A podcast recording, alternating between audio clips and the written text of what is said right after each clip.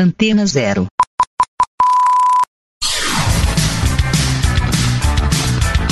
Começa agora na Antena Zero. Let's Go Skate Radio.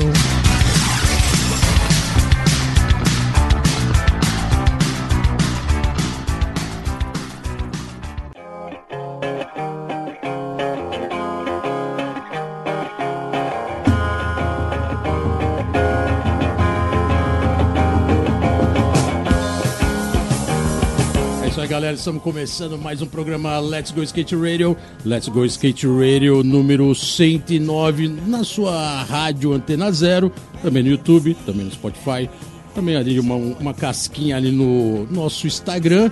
Só e se procurar, você só ainda procurar, der vai. uma clicada, você pode ir pro Facebook. Fica à vontade, navega onde você quiser, mas a real é que o programa Let's Go Skate Radio está começando.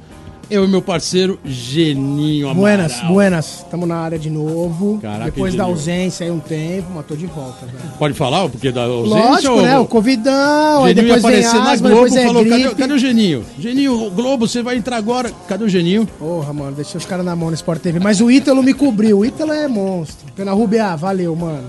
Caralho, o Pe- o Penarrubia teve que pegar uma casca grossa porque o Geninho tem 10 anos. 11 já? Puta, dá mais, né? 2008, quando eu quebrei o 2008? braço, né, Pô, mano? então vamos falar que já tem quase 12 anos aí pra mais de Geninho na Globo. E pra encarar essa substituição é difícil. Porque é foda. É, vamos, vamos, vamos ser sinceros. Tocar um evento pode ser atrás da câmera, pode ser com microfone, pode ser o que for. É muito punk. E isso porque eu já tô dando a letra do nosso entrevistado de hoje. É, então. O Bolota já tá puxando, já. Já tô né, puxando que assim, não é qualquer um que vai ali na- no front de um campeonato ou até da televisão e vai se comunica com milhares de pessoas. É um trabalho fácil. O Genil tá aqui e é. É, então, assim, mas o o, nosso convidado é mais difícil sobre isso. ainda, mano. Eu, como skatista, posso dizer: pra você correr um campeonato e começar a sua volta quando o locutor te chama, mano, é um bagulho cabuloso, é muito único.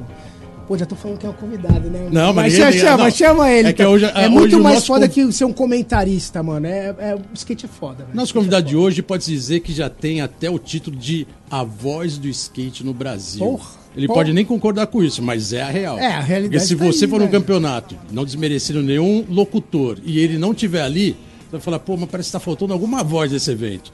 Então a gente pode até chamar o Por favor, né, por favor, muita prazer, história. velho. Estamos hoje aqui com Paulinho Rogério Davi, Paulinho, Paulinho. Rude, que vocês conhecem e sabem que vários campeonatos de ponta, os melhores do Brasil até hoje, tava na sua, no seu comando, né, Paulinho?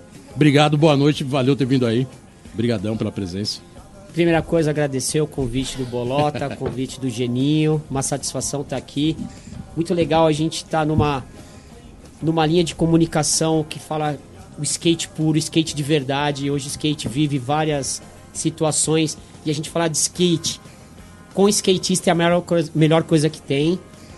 E é muito legal, Bolota, ter a oportunidade de estar vários anos aí, tá na linha de frente dos eventos, dos campeonatos. Ah, eu acho que se criou uma, uma certa um facilitador para mim, porque a gente acompanha o skate desde muito cedo, né? Hoje o Geninho tá aqui com a gente, hoje você tá aqui com a gente, eu vi você andando desde a ladeira da morte, vi o Geninho começar de skate, ZN, Prestige. Então a gente acompanha a vida da galera, então tudo fica muito natural, né? As pessoas falam de nome de manobra e essa intimidade com a galera do skate é porque a gente vive skate, a gente ama skate e muito bom estar aqui com vocês. Obrigado pelo convite. Que isso, estamos em casa e é um prazer ter você aqui, até porque tem muita Animal, história. animal. Antes de começar o programa, assim, é, quase que a gente falou, peraí, guarda um pouco, porque senão chega no programa a gente já, já conversou tudo. É, porque a gente começa a trocar ideia, mano, e não para. histórias. É o que vai acontecer aqui. Vai ficar, o pro- programa vai ser pequeno, velho. Porque vai ter que ter parte 2, parte 3, não vai ter jeito. Paulinho, tem é, uma particularidade sua que é um negócio muito interessante no skate como um todo, né? Gente tá falando aqui de locução, tá falando que você realmente fez e faz os maiores eventos do Brasil.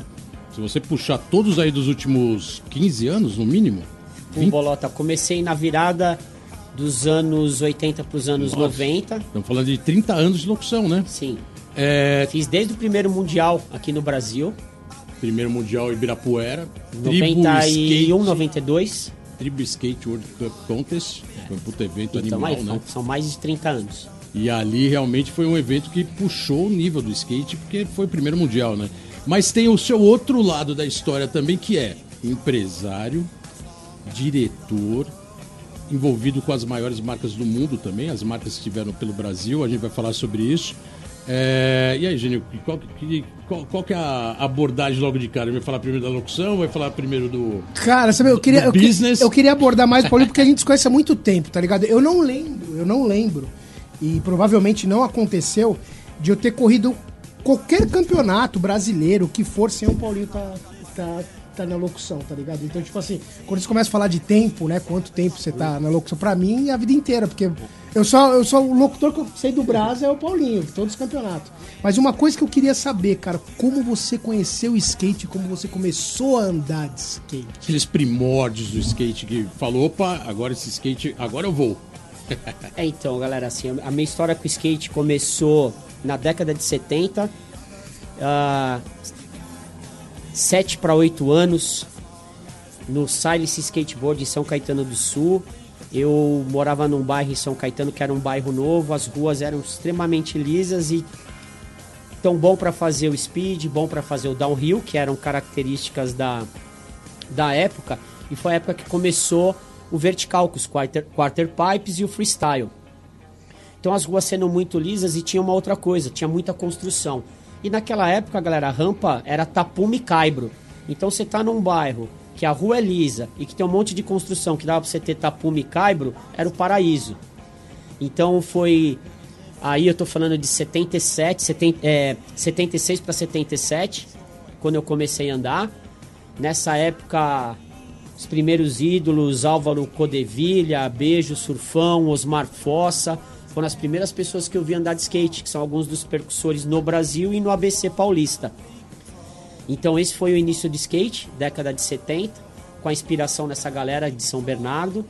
E tava até falando com o Bolota, a gente tava tomando um café antes, e nessa época o pessoal vê muito filme Lords of Dogtown, e naquela época era muito isso, né? Porque tinham as crews, tinham as turmas, as gangues, na verdade. E eu fazia parte do Science Skateboard, e na época tinha Funerária, Ventura, Wave Cat, Funerária, esse nome é muito bom, hein? Funerária, da Center. É, exato. E, Irado. e dali grandes nomes saíram, né, Bolota? Álvaro Codevilha, Osmar Fossa, que foi, cara, a primeira grande colocação do skatista brasileiro num evento internacional. Mar Fossa, né? Primeira Freestyle. delegação brasileira indo para os Estados Unidos em 79, né, cara? 79, quarto lugar, ele Quarto ficou lugar, Troféuzão com o skatista ali em cima, né, cara? primeira louco, grande né? colocação brasileira. Então, Osmar Fossa é um dos grandes primeiros ídolos ali. Freestyle inspiração. com. Naquela época ele já usava um tênis 44, né? Ele já Exato. tinha o padrão americano. Osmar Fossa- E era foda, ele andava, Grande né? Freestyle, cara. andava pra caramba. E você colocou o nome da galera que também. Já estamos já tamo falando de uma geração final dos anos 70, anos 80, que foi a geração Wave Cat, né? Total. Você tá falando aí de- do Osmar Fossa, do Padado, da galera que depois teve uma cena onde o skate já tinha praticamente sumido do mapa, começo dos Uhum. anos 80, mas tinha uma pista em São Bernardo que era uma das únicas da região de São Paulo, chamada Cat. Exato. Foi a Que transição. foi uma puta pista, né? puta pista. Foi uma transição que o skate era muito forte em São Paulo. É, a galera ia pra Alphaville e andava muito na Wave Park. A Wave Park era o grande reduto. Formiga, Cautai, Jofa, Bola 7, Chapitura, aquela galera, galera Os toda. Wave Boys, né? Wave Boys, né? Ainda Márcio Tanabe, Cuji. Essa já era a segunda Teco, geração. Os caras mais novinhos, os caras tudo molecada- criança. É, a molecada. É, também, né? Sim, eu sempre que- escuto essas histórias. Sim, Cal, Jun, Jofa. E era muito legal, porque era Formiga no, no bolzinho, Jofa no de 75, Cal e Jun no bolzão. A gente era muito criança e eu lembro que meu pai grossa, levava né? a gente pra andar lá. Aí fechou o Wave Cat. E nessa transição, uma febre do skate, o, a família do Guiné, do Padado, o pai dele tinha uma churrascaria em São Bernardo, no Ruge Ramos, e resolveu montar um complexo de skate, No patins, fundo da churrascaria. no fundo da churrascaria, com fliperama, é, pista de papatins, roller na época, não Roller, era é, nem roller. patins, né? Era Era roller. um rink, né? Não era nem era no line. fundo.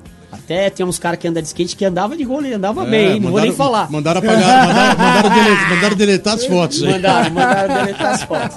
Não vou nem falar quem foi. Mas foi incrível ali, cara, porque Dali Pô, veio- aquele bom é aquele Kidney, né? Que era com Canyon, com azulejo gigante. Aquela pista era sobrenatural, né? Pra Brasil, alto nível, né? complexo, né? A gente tinha o Banks, onde o, o, o Harry o Salada e o Porquê eram os dos que dominavam. A gente tinha o Capsule Bowl e tinha o Bolzão, onde o Osmar Fossa foi campeão brasileiro, cara. Puta, eu lembro desse campeonato. É, depois de ter sido campeão brasileiro de freestyle, ele foi campeão brasileiro bull O ride. Veral, né? Os Veral. Marcos era o Veral, né? Mano, um dos maiores rock slide frontside Pode já crer. visto no Brasil. Monstro. Freestyle. Agora, só pra lembrar, a gente tá falando aí de transição, primórdios das transições, tudo cimento, né? Tudo cimento, Genil. Tá. Tudo cimento. Porque assim, eu quando comecei a andar, você olhava algumas imagens gringas, por exemplo, uma das primeiras coisas que eu lembro é aquela pista do Maguil, por exemplo. Uhum. Tudo de madeira, os ralfão de madeira, os caras caindo de pescoço levantando. A gente aqui não. Caia no cimento, mano. Então quer dizer, tudo cimento. É o início história- do- da transição brasileira é É cimento, que né? tem a história da, da- da- do custo, né? Custo construção. Por causa da- do Cimento nosso clima barato, também. Madeira lá mais barata do que cimento, então É, teve- dizem que tem isso de ser uma facilidade aqui, tem muito concreto no começo. né? É, o problema da gente, Bolota, é o problema, primeiro, a madeira não é de primeira. E segundo, aqui a variação térmica é muito grande. Um dia tá muito calor, outro dia tá muito úmido. clima então tá história. madeiras, né? Exatamente. Final dos anos 70, as rampas se iniciaram de madeira, que foram os quarter pipes. Depois os caras fizeram fibra de vidro, DM, Gladson. Todas as grandes marcas tinham os quarter pipes de, de fibra de vidro. E depois veio o cimento, que pro Brasil era a grande sacada, cara, que o Geninho falou. Aí, começo dos anos 80, era cimento pra todo lado. No entanto, que se criou uma cultura de half pipe no Brasil de cimento. Por isso Teve que eu tô Fronden, falando. mas depois da Fronden, Bolota, aí, meu... Fronda era a única de madeira, Porque né? sabe Madeira, que- mas era baixinha, Mas né? sabe Mas o que é era engraçado? legal. Quando a gente começou a viajar, que eu comecei a viajar em 94, os campeonatos da Europa. Uhum. E começou a cena de se juntar de novo, né? Depois daquela depressão do skate e tal. Só que os caras estavam com tudo Ralph de madeira. E aí vinha trocar ideia com a gente, e a gente só andava em Ralph- de cimento. É totalmente diferente você dropar no Ralph de cimento e no Ralph de madeira. Cair tá num ligado? Ralph de cimento e cair num Ralph de madeira. Então, né? aí você chegava e tomava pau nos campeonatos de lá, é óbvio. Chegava pra andar na madeira, escorregava mais, o bagulho era fofo, você falava caralho. Então, quer dizer. o time era outro, É, né? porque, mano, o cimento pegada. é pancada, né? O Outra cimento você quer acelerar, é só você ver o skate do Lincoln Ueda, né, velho? Sim. Tipo, o jeito que o cara consegue acelerar. Tipo, aquilo veio da Polato, transição Sim, rápida, torta, total. tudo, entendeu? Então, Total. quer dizer, os caras não acreditavam. Graças a Deus que hoje a gente tem Ralph de madeira, porque lógico. o corpo não aguenta, né, cara? Não Hoje em adianta. dia, que o Geninho falou, né? Andar numa Polato, cara, era Pelo amor de Deus. surreal. Ó, a gente saía do Shallow monte de End era uma corda. piscina na época que nem existia piscina. Não, a é, galera que tá escutando isso, cara, tinha uma corda pra sair do bowl da Polato. Era embaçado. Tá ligado? Joga no. Google aí, não sei se vai aparecer, Polato Skate Park Guarulhos. Mas, mano, a gente tinha uma corda, se machucou, brother. Se Nossa. fudeu. Berço do é- Lincoln Reda, É bem, é bem legal que você contou essa história da, da Wave Cat, mas a gente não pode esquecer também. A gente tá falando bastante do ABC, porque o Paulinho, você é de São Caetano, né? Exato. ABC, Roots. Sempre foi São Caetano, tem o- a, a fase áurea de São Caetano, mas antes o ABC era, era desse- dessa época, né? Começo dos anos Campão. 80, Wave Cat. Não pode ser esquecida no Passo Municipal, que foi a pista que deixou o skate ainda vivo numa época que o skate estava morto, né? Exato. Não tinha mais pista, a própria Wave Cat já tinha fechado, a Wave Park já tinha fechado. Uhum. Era os remanescentes dessa geração só andando em São Bernardo e Guaratinguetá. Exato. Isso aí. São Bernardo foi, assim, o motivo de muita gente continuar andando de skate, né? Isso A é anos 80, inauguração- né? Anos 80, virado dos anos 80 pros anos 90. Inauguração em 82, né? É, 82. Começou com o Bowl, o Bowl afundou, aí Foi. construíram a pista velha, que ficou até poucos anos atrás, né, antes de fazer toda a reformulação do parque. Mas gente, não tem que falar, não tem como falar de skate e não falar de Campon, né, cara? Não tem, não tem. Porque Campon ele se tornou um complexo onde todas as crios e tribos se encontravam. Ibirabois, Moemagem, galera de São Bernardo, todo mundo se reunia ali, ali virou o grande reduto de skate, né, cara? No entanto que era 24 horas, né, Sim. Bolota? Não parava, não stop. E ali novos nomes surgiram, novos ídolos foram aparecendo, a nova geração do skateboard vertical apareceu ali. O Ralph surgiu, o Ralph foi logo depois do, do- da pista velha, né? É. Ou pista velha e depois o Ralph. Half pipe, isso aí. Que Essa era é o a Ralph também, que era um Ralph rápido, né? Ele... Galera, Pra- pra, bem Brasil, claro, era o- cimento, tá? Cimento, tá? Cimento. Um cimento. Ralph difícil de andar, não era do grito grandão, da mas era rua, difícil, mureta né? aéreos Isso, exatamente. mano. A abertura do da rua, Campon. Campão, né? Campão. E assim, e o legal, Bolota, é, é, é, é bem legal lembrar, porque a gente fala muito de skate como lifestyle, mas, meu, você precisa da indústria, você precisa das coisas movimentando. E ali era o grande reduto, meu. Ali tinham milhares e milhares. No entanto, que o Geninho lembrou bem, Badeco, Grito da Rua, não saía de lá vários programas. Tudo era lá. Uma massa, uma massa de skatista gigantesca. Tanto que a abertura do Grito da Rua era na pista de São Bernardo, Na né? pista de São um Bernardo. monte de skate, assim, você não consegue nem identificar, né? Tanta E os caras gente. dá licença, Tanta olhei, gente os caras tudo entrando a milhão na pista velha, mano. Ah, Glauco, não. puta, animal, animal. E, e ainda era um pouco da- da- do, do remanescente dessa cultura de ter as crews, as, a galera que ia ali. E aquela coisa, o que mandava era o skate. Porque a gente fala da história do Sandro Dias, do Mineiro. Que, meu, o Mineiro, todos sabem, pô, seu Afonso trabalhou, conquistou. Era uma família mais abastada pra época. O Mineiro chegava de Meca Afonso, lá o pai do, do Mineiro. do Mineiro. E tinha um puta respeito, meu. A galera ia lá e protegia ele. Ah, não, porque ele é. Não, mano, ele é skatista, ele não é playboy. Quando chegavam os caras e ia tirar o Sandro. Ah, porque. Mano, cara, que playboy, meu irmão? Você tá louco? Que que você tá falando? O cara é Mas skatista. Imagina uma cultura skate punk da época, da- dos remanescentes do skate. Chega o Sandro Dias de, de chofer e Mercedes. Então, mas o que eu olho do Virou skate é o seguinte... isso, né? Então, o respeito não vem da questão da grana ou do que o Isso. cara Não, tem. não, o respeito não, vem a partir do momento que ele subiu em cima de skate e tá com a galera Pelo contrário, sessão. ele tava Esse sendo é o mais respeito. cobrado, né? Por chegar de Mercedes, todo mundo falou: vamos ver qual é desse boyzinho. Exato. O Então, o respeito veio andando de skate o com os moleque brother, quebrou. mano. é. Lógico. Então, assim, Quebrou. se ele chegasse lá de outra maneira, o skate também ia sobressair. Chegou de Mercedes, o skate sobressaiu. Isso virou folclore, né? Folclore. E assim, Folclore o total, legal. né? O Geninho falou tudo, galera. O skate, assim, na minha visão, ele é uma grande parabólica. A- a- o skate ele conseguiu, acho que na. A gente fala da virada do- do- dos anos 70 para os anos 80, foi quando surgiu várias ramificações da música. Punk, new wave, meu, enfim, N, o, o- o progressivo, o dark, blá blá blá, N músicas. E, e o skate foi o grande conector de tudo isso. Na hora que foi ver, pô, tem o punk que anda de skate. Tem o cara que é heavy metal que anda de skate. Tem o death punk que anda de skate. Tem o cara que é progressivo que anda de skate. Tem o cara que é new wave e anda de skate. O skate conectou várias tribos. Daqui a pouco virou uma tribo gigantesca. E o skate nunca teve credo, cor ou classe social. Exatamente. Que o Geninho falou. Se você subia no skate, através do skate você mostrava que você merecia respeito, também não podia ser bunda mole e cuzão que você se fudia, né, mano? Na Desculpa, mas vida é é real. assim, na vida é, É, assim, mas, tá mas- ligado? mas no skate era mais cobrado. Não, isso, lógico, porque o bagulho é, é, né, é hype, mano, não adianta, é foda, velho. É, mas é que o Geninho falou, cara, o skate, ele é uma puta expressão de vida, mano. Não dá pra ser mais ou menos, entendeu? Você tem que ter Não. Ó, coragem, sabe- sabe mano. um fo- você colocou isso, eu acho, acho bem legal, porque tem um folclore, que não é folclore, é uma realidade, mas virou muito folclore, né? Porque muitos já vieram aqui contar a mesma história. Quando o Orelha, o Jeff e os caras eram zelador lá e tinha aquela postura de vai, quem anda aqui sou eu, você não vai andar, então você agora vai esperar. Esses moleques que cresceram, eles contam isso hoje, cara, de uma maneira que você ouve e fala, olha como marcou, né, cara? Mas não são um, dois, três, são vários que chegam aqui ou contam no dia a dia. Eu lembro que eu ia em São Bernardo e tinha o Orelha. Cara, o Orelha ficou o cara mais conhecido de São Bernardo. Com certeza. Pela essa postura, né? A postura do, Não, e muito da louco localidade. que ele era né? de Diadema. E ele era de diadema, né? Perto da Ultra. Divisa- Mas ele é um cara que andava de Diadema, skate e foi respeitado lá pelo skate dele. Ele era campão, mais campão do que muitos, Mais entendeu? campão do que quem nasceu em Campão, né? É, então, aí tinha muito desse respeito. E aquela coisa, os caras falam, pô, Grauco, Orelha, Jeff, pô, os caras eram foda, né, meu? Tretava com todo mundo. Não, eles tretavam com quem era comédia, mano. exatamente. Quem É andava, que eles respeitavam. Cara, o localismo Não, sempre quem foi o andava eles eram localismo, amigos, tá eles eram amigos né, do, de quem andava, era isso. Pô, então- É bem, é, o skate tem essa, sempre teve, né? Hoje dá a impressão que tem menos, mas ainda tem. Porque a gente vê, de repente, essa nova geração comentando que tem lugar que vai, tem local, tem cara. Então, tem, gente que não consegue andar Mas sabe em qual é a diferença? local. Tem muito local. Tem, ah, não, a É. diferença Imagina a exatamente época de é que vocês tem que não tinha local. nada, a nossa já era precário. Exatamente. Então, quer dizer, ou você anda naquele local e seja respeitado, E se você não vai impõe, andar. você não anda. Eu acho que vários pararam de andar de skate naquela época por, por causa disso. Foi pra São Bernardo, tomou um susto, falou, não, nem vou andar. É, a gente Tá tem que contar a Tipo, história do Mureta, né? Que veio aqui e narrou isso. E isso deu origem da rampa dele, né? Uhum. Foi pra São Bernardo, foi andar no Ivcast.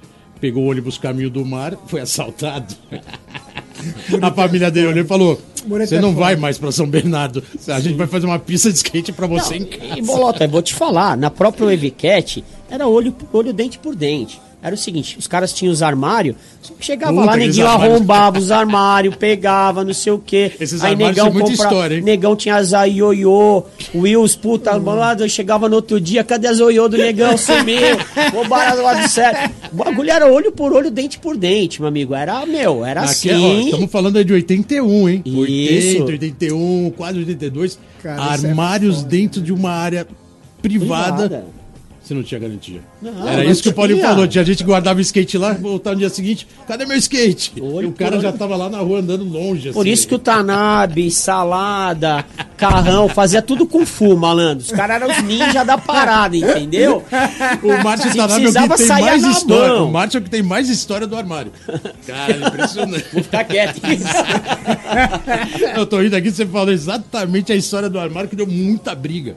Porque, cara, todo mundo ia lá e tem achava que ia ter uma chavinha do cadeado. Tô seguro. E tava seguro. Dia seguinte não tinha quase nem um armário mais. Skate, Cara, é- né, velho? Não, é skate, foda. total. Ah, Mas isso- ah, isso é o como o skatista, até colocando a galera que tá ainda hoje envolvido dessa geração. Você falou de vários, esses vários você falou, tá tudo aí. Tudo aí. Ou tá andando de um jeito ou de outro, mas estão andando. Não, total. Cara, qual esporte que alguém passaria por isso tudo e continuaria andando, velho? É, o skate é Ser foda. assaltado, não sei o que, meu, tá aí, cara. Skate porque é o skate foda. cobra e também você tem que ser forte, né? Vamos aí, vamos andar e vamos andar e Não, skate. o skate é não um bagulho história. que ele te desafia todos os dias, mas ao mesmo momento que ele te desafia e te queima e te zoa, ele pega e te afaga, né, mano? Ele Não, te- total. te dá a sua mente faz assim, ó.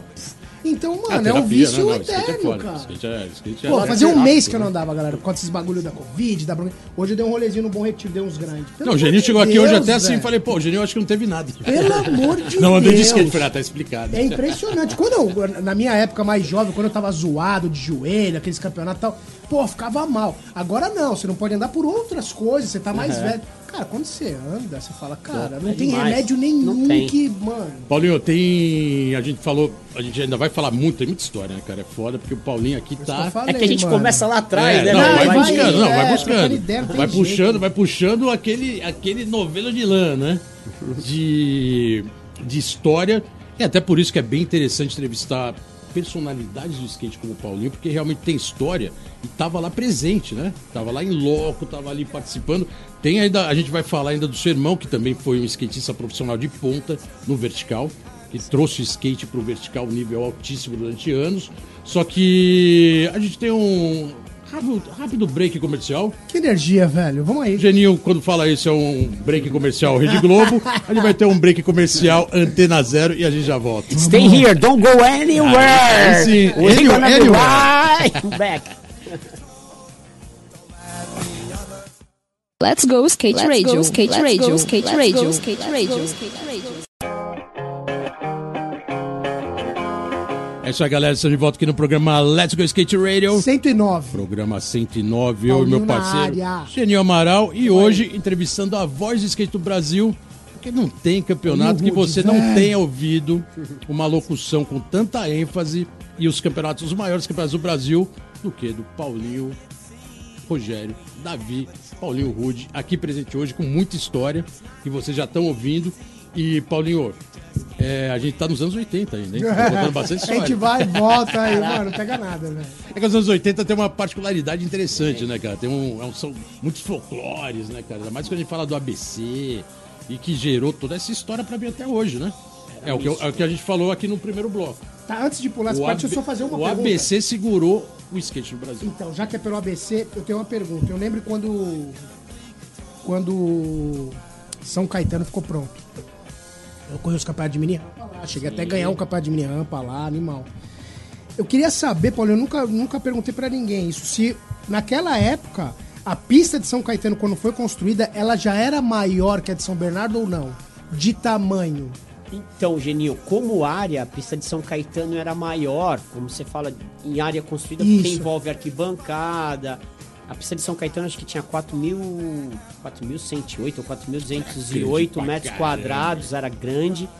Tinha um complexo, a gente tinha o Half Pipe, que era um capsule gigante, a gente tinha o Bowl, a gente tinha o Boomer, Boomer Boomer. Banks, Boomer Banks aí a gente tinha o Three Banks, que era o, aquele que tinha as três. Onde eu quebrei meu pulso. Isso, Three Bankzinho. Aí descia lá embaixo, a gente tinha um mini ramp e uma área de Dois andares, né, cara? É, Era duplex a pista. É, não, e aproveitando a escada com corrimão, Tá. plaza Nossa, naquela na época, escadaria. mano. Não, e foi muito. A sacada era muito legal porque o half pipe, ele era um half pipe que ele era. Ele não era sob a terra, ele era pra baixo. Ele foi cavado e feito. Então toda a plataforma do half pipe era uma, um grande palco. Um grande palco, Você é verdade. pega, meu, parte do Bambam, parte de vários caras fazendo Uribe. várias O Mancha também, eu vi vários. várias sessões na plataforma do half pipe. Muito louco, pô. Na plataforma do half pipe, o cara fazia Comecinho dos anos street. 90, né? É, Era, o comecinho pipe era enterrado. Foda. E a- é onde as rodas eram pequenininhas, né? É, Era a roda tudo 43, 45. A roda era pequena em compensação, as calças eram gigantes. Nossa, É, era cara, bem era essa, é roda pequena, Porque a calça pista foi gigante. inaugurada em 91, se não me engano. 89. 89. Aí- não, ah, é verdade. dos anos Aí teve o 80 plano, também. lógico. Isso, aí Teve a o planto, do- março. Aí ela da ficou fechada dois anos, volta, e reinaugurou em 91. Caralho, ficou tudo fechado? Ficou. Porque eu nem lembro. Cara, papo da política, troca de Inaugurou, gestão. fez o barulho e fechou. Ficou um tempo, fez, teve o campeonato profissional de half pipe. Até o pessoal do Divo foi lá, lembra? Pô. A, a banda foi lá. Cara, inspiração, Márcio Tanabe na locução ali, muito legal falar disso, né? Puta, era Márcio. Tanabe na locução. Márcio Tanabe na locução. Que louco. É, muito legal. Acho que o Dinho ganhou. O o Lemuel, ganhou, abraço, Lemuel. O monstro. negão tava ali nas pontas também, tá andando Na ponta sempre é o ali. negão, também. o negão. Não, E aquele Ralph era gigante, hein? Pelo amor de Deus. Cabuloso, cara. Lembra o Eda ali também, O Eda né? ganhou Ueda de também. amador. O Ueda andou pra caralho. Dando umas Madonna O Eda gigantes. ganhou de amador.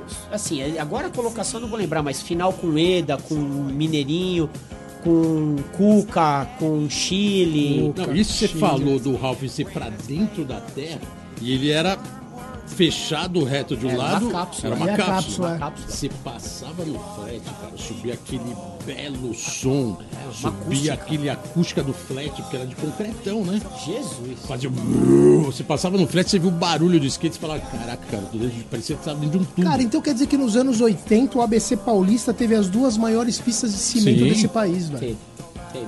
E que Né, de evolução, de Exatamente. transição, você tinha tudo pra evoluir. Você tinha transição pequena, transição grande, curva, tudo. É, a gente passou por São Bernardo uma fase que Half Pipe e o Tribanks foram assim predominantes. Aí depois a gente vai pra São Caetano, onde o street deu aquela bombada, Explodiu. né, Geninho?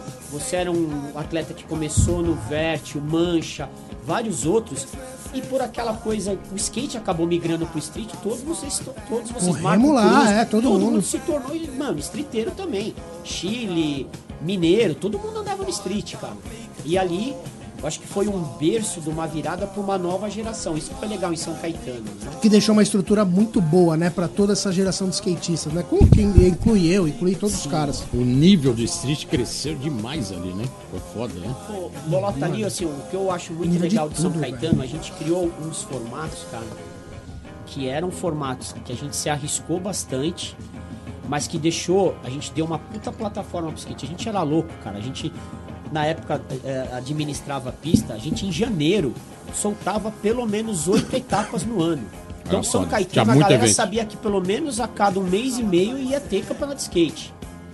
E era regrado, né? Era, era calendário rolando, né? Pra não depender, porque a indústria é aquela loucura de vai e sobe, a gente conseguiu com a prefeitura uma concessão e meio que a pista de São Caetano virou um clube. Sim. E foi muito legal isso, cara, porque se criou um respeito muito grande por você estar lá. O cara pagava cinco pila, mas meu. Tinha a carteirinha. gente- carteirinha, a pista a cada três meses passava por uma reforma. O cara a cada um mês e meio ele tava competindo. Chegava o final de semana o cara tinha som pra escutar. Então, cara, ali, depois de São Bernardo, que foi uma geração, se criou uma nova geração ali, Bolota, que era, meu, circulação, 4, 5 mil pessoas no Nossa, final de semana. Final de semana era mó crowd. Foda, foda. Você cruzava todo mundo lá, né? Era Todo style, mundo. cara. Todo mundo tava lá de São Paulo. A galera podia ir ABC. andar, se pegava, trombava urina, pinguim, recorde, não sei o que. Ah, eu tava na ZN, mas, pô, tinha que vir pra Tinha que, passar não, tinha que ir pra, tinha que ir Todo Caetano, mundo, a ali. geração inteira, não tem nem o que falar. E assim, e, e- e essa cultura, Bolota, que eu acho que tem que ser até inserida e implantada. Não adianta o cara ter pista pelo Brasil inteiro. Hoje tem um monte de pista. Uhum. Só que o ente público, cara, ele vai e constrói. Só que ele cuidar é outra coisa, tio. É uma judiação você passar na pista do lado da antiga prefeitura e ver que os caras roubaram toda a parte de metal. Não tem uma cantoneira, não tem mais um corrimão, não tem nada, não tem nem o gradil. Qual, a, Roubaram- do, a do terminal? Você tá falando de São Caetano mesmo? Não, não, a pista aqui de São Paulo, na antiga prefeitura ali, do Parque Dom Pedro. Ah, no Parque Dom Pedro. Nossa, ali detonaram Arrancaram tudo. tudo. Arrancaram tudo. Arrancaram toda a parte de metal, né, cara? Muito louco isso. Geninho, institucionalmente você tem que fazer que as associações fiquem fortes e as associa- associações tomem, contas da, tomem conta da pista. Cara, nem que tenha uma arrecadação, mas se você deixar pro ente público reformar, eu e o Bolatti tava conversando a respeito da Roosevelt. Cara, puta reduto do street. Só que, meu, por Coração uma de São série de Paulo. burocracia, tá lá arrebentado, cara. Mas sabe o que é muito louco? Eu vou até dar um, dar um ponto disso aqui, que antes de ter a pandemia, e antes do porquê, Álvaro, abração, voltar para os Estados Unidos, lá no Bom Retiro tava meio zoado. Questão de governo, né? Questão, questão política. Cara, a gente fez a manutenção, deu uma graninha, o porquê foi lá, comprou os bagulho, pegamos o bowl, deixou tudo certinho. Cara, porque se não fosse a gente fazer, Ia ficar Ia abandonado. ficar e a gente ia que ficar anda lá, tá ligado? Então, assim, eu acho que tem que ter uma mentalidade dessa, tá ligado? De, mano, a pista que você anda lá, velho, faz os corre, velho. Sim, Faz os sim, corre, gente. tá ligado? Porque é um lugar sagrado de você andar, tá Sim. ligado? Sim. E a pista São Caetano, você, desde a inauguração, você fez parte da associação de skate de Sim. São Caetano, né? Associação- Você, o Wildney, Eu, Wilner Cuji, Jorge Rotatório, Tio Liba, meu irmão Edcinho, já estava também ali todos. envolvido A gente na tá no estatuto de. de da- manutenção do skate na região, né? É, o que, que rolou, cara? Ali tinha. O Cuji, cara, muito legal, porque o Cuji muito envolvido no, no skate do ABC. Uhum. O Cuji com a parada da URG, sempre, cara, uma pessoa que vislumbrava um skate progressivo e que precisava de pista, que precisava de estrutura, ele ajudou. O Cuji é um dos responsáveis pela pista de São Bernardo e pela Sim. pista de São Caetano, cara. Exatamente. Né? Vamos dar a César o que é de César. O cara tem mérito, entendeu? Dê pra Jorge o que é de Jorge. Dê pra Jorge o que é de Jorge.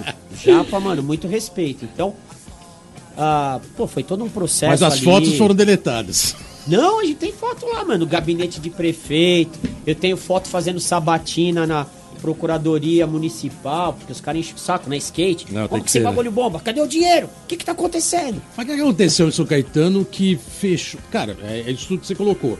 Era o reduto, 4 mil pessoas no final de semana, o skate inteiro do Brasil lá. De repente a pista fecha.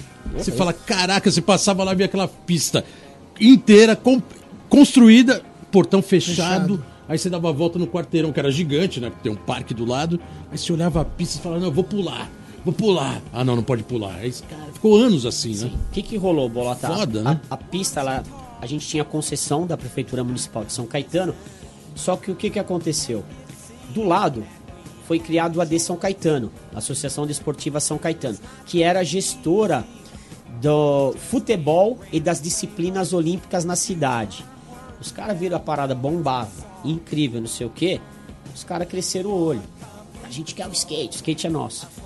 O prefeito era um dos caras que estava junto ali na parte do Tortorello. futebol, Tortorello. Que era o nome da pista, né? Tortorello que é um Júnior. cara que isso, que a gente tem que agradecer por fazer, Aham. por ter feito a pista, mas que caiu na onda dos caras e liberou a, a pista para concessão do clube. A gente passou Hum. não a re- nos reportarmos para a prefeitura, para o departamento de esporte, para a procuradoria da tesouraria da- do, do município e passou a fazer isso pro clube. Só que pros caras, Bolota, os caras recebiam verba de judô, natação, futebol. Esporte olímpico na época, né? Não tem como. É, a gente tá ligado agora, né? Genil, foi uma época que o São Caetano, o clube explodiu. Os caras teve a época que, meu, de Serginho, Ademar, uns caras que jogavam futebol, que os caras compraram peço de banana e venderam por uma fortuna. Aquilo virou uma parada de grana muito cabulosa. E, meu, o skate, cara, era meio que o.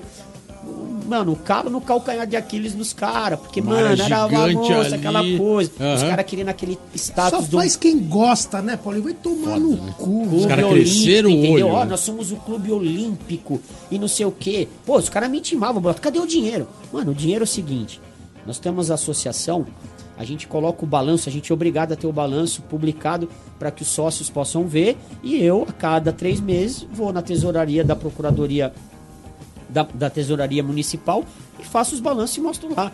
A gente, cara, gasta toda a grana para fazer a manutenção, para pagar que trabalha, tiozinho do gelinho, né? A Cris eu ia falar trabalhava, do tiozinho do Geninho. Fábio Luiz trabalhava lá, o Mimi, tinha uma equipe, velho, pra, Sim. porque aquilo lá, meu, a gente fazia os eventos. Cara, Fábio Luiz fazia toda a parte de programação visual. Fábio Luiz fez a carteirinha da pista de São Caetano. Boa, boa. Ele que criou a Nosso parada. primeiro entrevistado do Let's Go. Ah, foi o parte primeiro? um. O primeiro ué. programa Irado. é ele. Pra quem não sabe, né? Fábio Luiz, parte 1, né, Parte cara? 1, pô. Então ele fazia, o Fábio mexia com imagem, Na real, vocês tocavam criou o tudo, né, logo cara? da associação. Vou, vou, vou além, não só criou a carteira, ele criou o logo. E é o logo que tava na parede lá no, no All Ride, né? Mal Ride. é Gigante aí. assim, né? Ficou marcante, né? Aí, Bolota, chegou uma hora, meu, confesso que assim, é o que o Geninho falou, precisa ter muita vontade. Chegou uma hora, cara, eu tava extremamente cansado, a gente tava nessa dependência dos caras. Os caras, meu, já que é assim, então tocam vocês. Infelizmente, meus caras não conseguiram tocar. Em pouco tempo, os caras acabaram fechando. É mesmo, os caras foram. É pista. gestão pura, pura gestão, Gestão. e ineficiência de gestão, como diz O o. Bolota não é Rede Globo. pra ele. Quero o seguinte, aí, aquela coisa, Bolota, a, a grana que entrava era uma grana que você tinha que gerir e fazer um, movimentar. O que que era movimentar? Era fazer os eventos, Sim. criar uma cultura de skate pra você atrair skatista. Manutenção da pista, né? A partir do momento que não tinha mais a cultura, a galera não viu mais interesse, não tinha mais evento, tinha nada, o que aconteceu? Esvaziou a pista. Sim. Esvaziou a pista, não tem grana. Os caras, mano, no money, É E foda, é bem né? louco, ficou lá Money fechado Talks. um tempão, né? Não, cara? aí você fala uma momentos da fechada. história, né, do skate. Porque você imagina esse momento agora. Nossa, a ia ter espo- fila. de fora. esporte olímpico. Não, é, com certeza, iam, mano, ser aumentar a pista, iam fazer um monte de coisa. Esporte olímpico, Sim. não sei o quê. É foda, né? É muito louco isso, É, cara. e é uma pena, uma E- pena. E, você vê, e a prefeitura, ainda a área, faz parte, né, a pista, embora virou um estacionamento, ela faz parte do clube, mas ela é uma área da prefeitura. A prefeitura tá tirando do clube. O clube tá envolvido em escândalo. É, o diretor, é, o diretor tá vendo? agora tá aí, todos os noticiários e tal. E a prefeitura falou, pô, meu, de certa forma, a gente fala hoje com, com o diretor de esportes do município, que é uma pessoa fantástica, ele fala, cara, se arrependimento matasse, o município tinha que se matar mesmo. Momento, porque, né? Puta Cara, era pra ter pariu, aquilo velho. até hoje. Fantástico, histórico, um negócio surreal. E acabou sobrando só aquela pista pública do terminal, né? Isso. Se eu não me engano, a única pública que tem agora em São Caetano é aquela. Que tem um snakezinho, Tem um snake, né, uma Mário? Mario Leva o nome do meu pai, a pista. É mesmo? Puta, que legal. Que style. Foi Eu há, umas duas vezes há uns Qual que é um o ano e meio Qual que é o atrás. nome? Então, é- na verdade é Mário Manuel Davi Skate Park, que é o nome do meu pai. Por que, que foi feito? Porque os caras, por um reconhecimento da gente pelo que a gente fez no município, e a pista, uma, um equipamento público, dependendo da área que ele faz, pri- principalmente esportiva, no município tem que ser de uma pessoa póstuma, que já morreu. A princípio, a pista tinha o nome do Jorge, do Jorge Rotatori, porque Tá. ele que deu o projeto, ele que fez a execução e não cobrou nada. Só que o Jorge tá vivo, os caras falaram, puta, não pode. Aí, meu, temos que mudar, vamos arrumar uma pessoa que já tenha falecido. Aí a comunidade de skate falou, pô, põe o nome do seu Mário, velho. Na- nada Que mais legal. do que Que justo, animal. né? Porque pô, está envolvido na, de skate na cidade há tanto tempo. Na- na- mo- mora lá, nasceu lá e toca o skate até hoje na cidade, né? Pô, meu pai era advogado, ele que, que formatou o primeiro estatuto da associação, ele que ajudou a gente ali a fazer, Bolota. Meu pai pegava a gente, cara, é, final da década de 70, botava todo mundo lá em São Caetano no carro e levava a gente na Wave Park. Irado. Cara, eu, falo, os caras falam, pô, mas como? Você fala de bola 7, jofa, chaptura, meu, porque eu vi, brother. Você tinha o quê? Você tinha, você tinha... Sete, oito anos. 7, 8 anos, cara. É porque Você eu era vi. eu vi, É quando tava- a gente tava conversando com o Rodrigo aqui. Jun, eu vi. Contar a brother. história Irado. quando você não viu, não participou, Formiga. brother. Todo Como que é o nome mundo. do negócio? Não é Res- não é resenha, é- A re- É, é resenha, não é? Narrativa. Narrativa. Ó, vamos, é, vamos colocar os parças, é isso? Colocar os parças? Pode ser? Ó os parça na área. A gente não tá saindo ainda dos anos 90, então vamos colocar os parças. Os parças são partes integrantes aqui do programa, desde o programa número 1. Não pode faltar. Estamos no 109, não pode faltar, porque os parças gostam de participar e vão mandar uma pergunta pro Paulinho. Vamos colocar o primeiro parça aí que mandou uma pergunta especialmente pro entrevistado de hoje. Salve Paulinho Rude, Let's Go Skate Radio, aqui quem fala é o Reco. Bom, primeiro eu queria falar que eu sou muito fã desse cara, um parceiro meu há muitos anos e parabenizar pelo trabalho que ele faz à frente do skate. E é isso aí, Paulinho. Bom, como todo mundo sabe, o Paulinho é um grande contador de histórias e a gente foi parceiro por muitos anos numa empresa. E uma vez a gente foi viajar para um meeting em Palm Springs e aconteceu uma parada meio sinistra. Tava um fog depois que a gente tinha voltado do jantar de uma empresa. E o Paulinho é um cara muito comunicativo. Enfim, Paulinho, conta a história da bruxa aí de Palm Springs. Beleza? Valeu, abraço para todo mundo, tamo junto. Let's go skate radio, skate radio, skate radio, skate radio, skate radio. Valeu, Reco, brigadão aí. Reco é prata da casa, né? Já veio aqui, já deu entrevista, manda sempre umas pérolas aí dos parceiros. Agora você vai ter que contar E essa vem história história que- boa aí, pela essa cara história do aí em Paulinho Palm aqui, Springs, na Califórnia, do outro lado do mundo, hein? Essa é boa. Ai, ai, então pra galera que tá ouvindo, quem não sabe aí, Robson Araújo, Reco, super skatista profissional, capa de tribo, capa de outras revistas aí, monstro do skateboard, street style, Iron Man sobrevivente, parece homem de ferro. homem de ferro. Foda. Enfim, ou então eu trabalhei durante nove anos e meio com o Reco numa companhia, pode falar? É, Pode, pode. Enfim, a gente trabalhou juntos mandar na- a conta. É, a gente trabalhou na, na DC Shoes durante nove anos juntos e nesses nove anos muitas viagens mundo afora e a gente atendia vários meetings na América. Um deles foi em Palm Springs, na Califórnia, deserto californiano ali. Enfim, estava num meeting e depois de todas as reuniões comerciais, o pessoal sempre se reúne ali no lobby do hotel, acaba tomando umas brejas e tal. E, meu, e muito engraçado, a gente já tomando umas brejas, tinha uma mina meio, meio crazy, meio louca. E eu fui meio que tirar onda ali com a mina, né, cara? Aí eu me assustei, porque na hora que a mina virou, a gente viu que ela tava se gesticulando, um monte de gente meio com medo dela. Eu fui lá falar com ela, a mina virou. Realmente a mina tava meio. Cara. 13. tava 13. Tava 13. E pá, meio me assustei. Aí a gente ficou brincando. Aí eu- a galera veio no embalo, todo mundo zoando a mina tal. Cara, beleza. Aí a gente tentando se desvencilhar, a mina na bota, na bota, na bota. Vamos todo mundo, cara, pros quartos, vamos subir, trocamos ideia, vamos trocar ideia lá, tomar um vinho, pá, friozão, desértico à noite. Mano, e a mina na bota. Mina na bota, tal. Cara, a gente tentando fugir. Aí elevador. Abre, não sei o que, blá, cara. Sei que o recão meio que deu um empurrão na mina, a gente foi, fez, o cara apertou o botão, fechou a porta, deixamos a mina pra fora e a mina batendo na porta do elevador, gritando. Nossa, que doideira. Cara, beleza. Subimos, bolota. Aqueles hotéis de Palm Springs, eles são de corredores gigantes e não são altos. Tem até 3, 4 andares só. Mano, subimos. Na hora que abre a porta, a gente vai sair. Quem que tá lá, brother? Subiu pela tipo escada assim. 300, A mina mano. subiu a 300. Já tava na porta de... Na porta. Isso era filme, hein? Cara, e a galera, pá, não sei o que, a mina alterada tal. Sexta-feira 13. E a mina meio que falando em inglês, cara, tipo, meu. É. Vocês me desrespeitaram, vocês não me amam, isso não se faz. Mano, eu vou amaldiçoar vocês, pá, meu. Falando de corse mesmo, de maldição e o caramba, a gente, pá, pô, puta mina louca, e todo mundo começou a ficar. É lógico, aí dá adrena, né? Argentinos, mexicanos, brasileiros, Venezuela, Colômbia, tava toda a crio ali, né, cara? E todo mundo meio assim, cara, despista a mina, não sei o que, papapá, corre pros quartos. Meu, empurra, vai, não sei o que. Ah, aí o Reco pegou e falou assim: Meu, volta todo mundo pro elevador. Aí pegou de novo, despistou a mina, meteu a mão, mudamos de andar. Só que não foi, a gente nem deixou abrir, já voltou pro, pro outro andar. Na hora que a gente voltou, a mina não tava. Correu todo mundo pro quarto. Beleza, todo mundo no quarto, todo mundo chilling, tomando cerveja, vinho, trocando ideia. Daqui a Galera pouco. do mundo inteiro. E é o que eu te falei, Bolato, o, o, o hotel era baixo. Uhum. Acho que a gente tava no terceiro andar.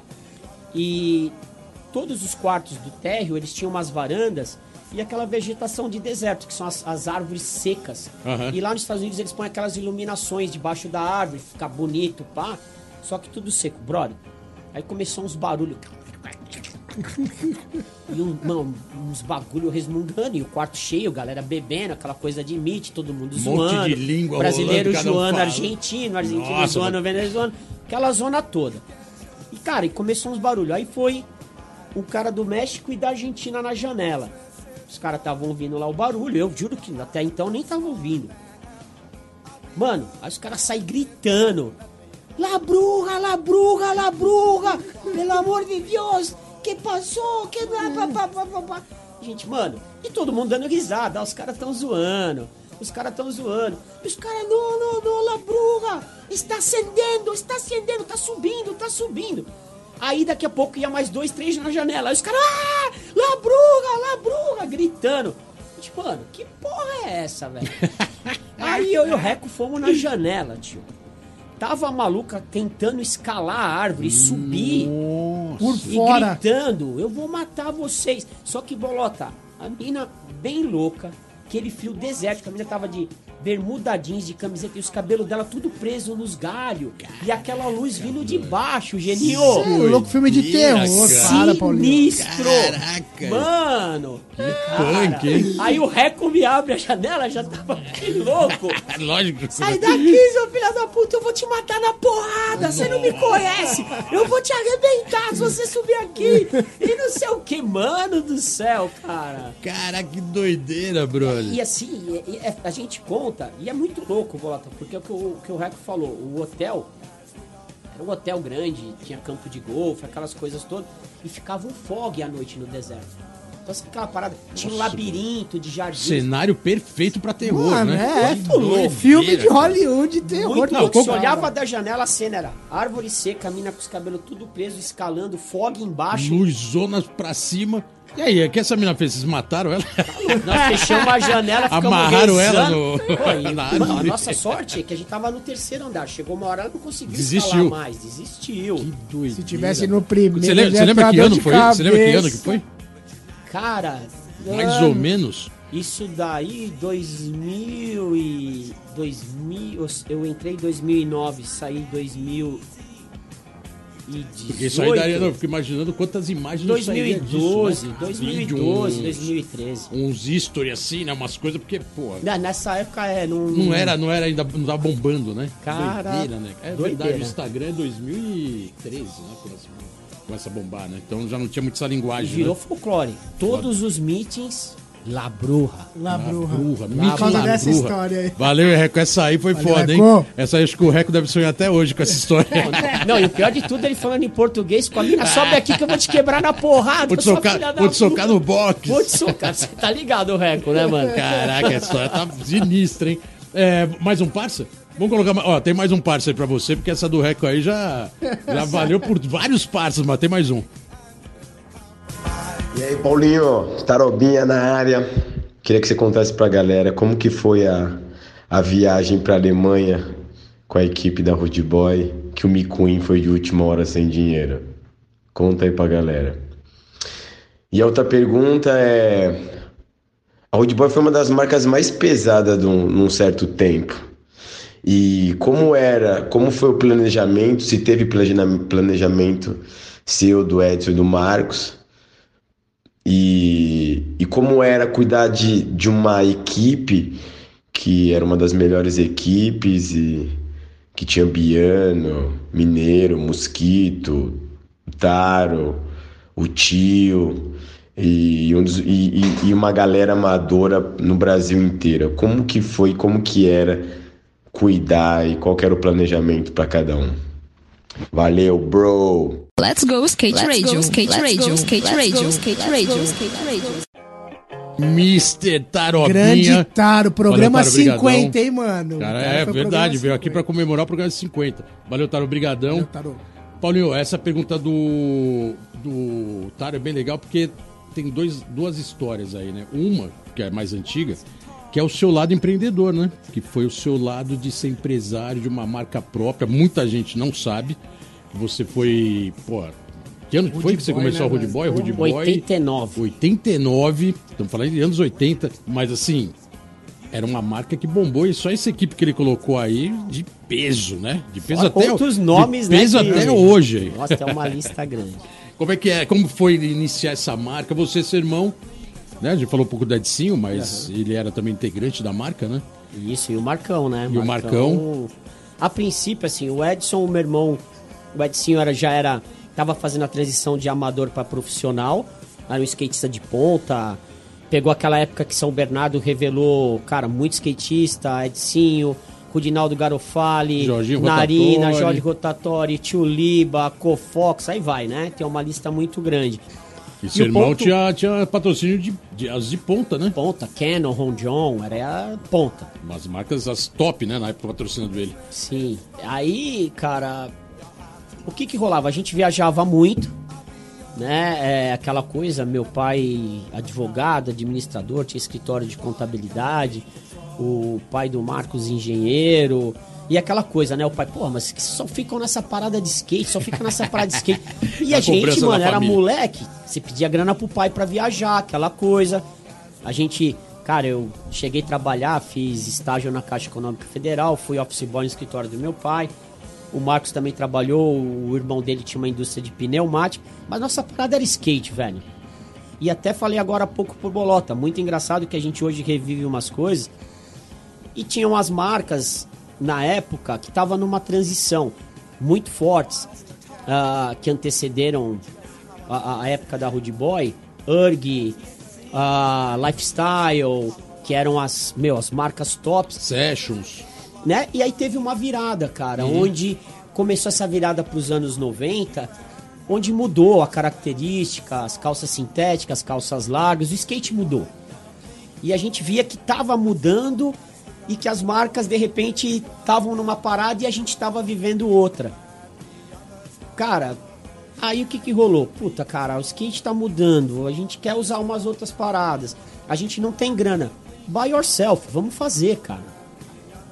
Aí começamos a fazer as camisetinhas, na época a gente andava na força local, vendia na força local, vendia em São Bernardo. Mas um grande boom mesmo foi um dia que a gente inventou, cada um saiu com uma mochila lá com umas 30 camisetas, foi um pra Ladeira da Morte, cara. Campeonato de Irado. downhill. Irado. Ladeira da Morte, as camisetinhas na mochila. E era realmente buy yourself. A gente esticava o quadro, revelava a tela. Meu, fazia tudo. Só não costurava que a gente comprava no Brás as camisetas prontas lá Boa. né? E fomos pra Ladeira da Morte. Cara, vendemos todas as camisetas e conhecemos o Badeco, cara. Na época a gente conheceu o Badeco Mustabi. O Badeco pegou e falou pra gente, brother, vai lá um dia, leva essas paradas. Cara, gostei da proposição de vocês, da proposta de vocês, leva lá que eu quero comprar essas paradas. E a gente demorou um pouco pra cair essa ficha, mas a parada virando, Cupim e o Cabral trabalhavam. Não, os caras eram locais ali, né? Locais Perdizes. trabalhavam. Uhum. Aí, mano, os caras, porra, o Badeco tá falando pra você levar o pai dele. Seu Badeco quer Seu comprar. Badeco, o famoso seu Badeco. Seu Badeco quer comprar a carioca da gema, pá. Cara, e a gente falou, pô, vamos lá ver qual que é. Aí levamos, fizemos um mostruário, produzimos, levamos. Chegou lá, o cara desceu a caneta, comprou um monte de coisa, um monte de camiseta. tava bombando, né? bombando, Mustabi, puta, animal ali. Época que o skate foi uma das épocas boas do skate ali, Ladeira da Morte, campeonato, milhares de pessoas, de pessoas ali. E a parada começou a acontecer, Bolota. Foi na época que aí se criou uma geração muito forte. Cara, Rude Boy, Marra, Drop Dead foram as marcas que acenderam ali. Sims também teve uma participação. Mas assim, mais skate, mais maloca mesmo era Drop Dead, Marra e Rude Boy. Cara, e é o seguinte, a gente andava de skate, a gente vivia ali a parada. Né? Ah, os caras, pô, mas vocês tinham uns bons olhos pra ver quem andava. Não, a gente vivia, a gente tava ali. E, cara, e a gente tinha muito da parada do, do skate, que o skate. Que, que a gente falou no começo, né, Genil?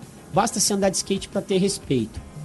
Cara, eu sou filho de nordestino, meu pai nordestino e o caramba. E falo, cara, abertamente. Cara, não tinham olhos pro skate no Nordeste.